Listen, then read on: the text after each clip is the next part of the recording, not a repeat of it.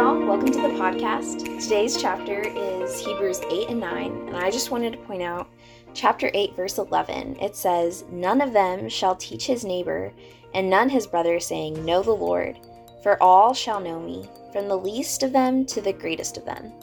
And I really love this verse because it shows us that we, we don't need to teach each other about God, but really what God wants is that all of us, every single one of his children, would know him.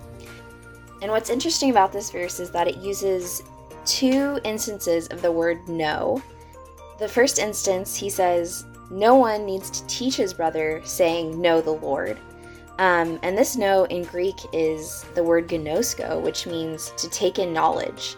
And to me, this means facts, knowing about God. Um, we see this a lot earlier in the New Testament when Jesus was on the earth. A lot of the Pharisees knew so much of the scripture, they knew about God, they knew so much of the law, they had it memorized, but they really missed knowing Jesus as a person.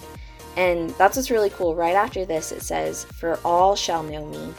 And this know is oida in Greek.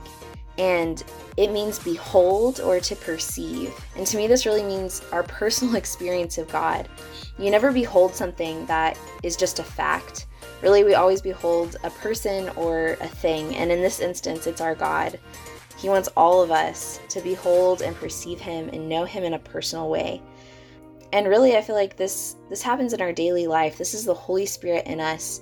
One of the best ways I found to really hear hear the Spirit and hear God is just to, to go on a walk and pray and unload my anxieties or whatever's going on in my life and just tell God about it and as I'm doing it in a in a prayerful way to tell God and to touch God and behold God, um, I feel like he's able to bring up stuff that I heard in his word or things, just facts I knew about him. I'll be telling him about a situation and he'll just remind me. I'll just have this little remembrance from the Holy Spirit that's like, God's in control.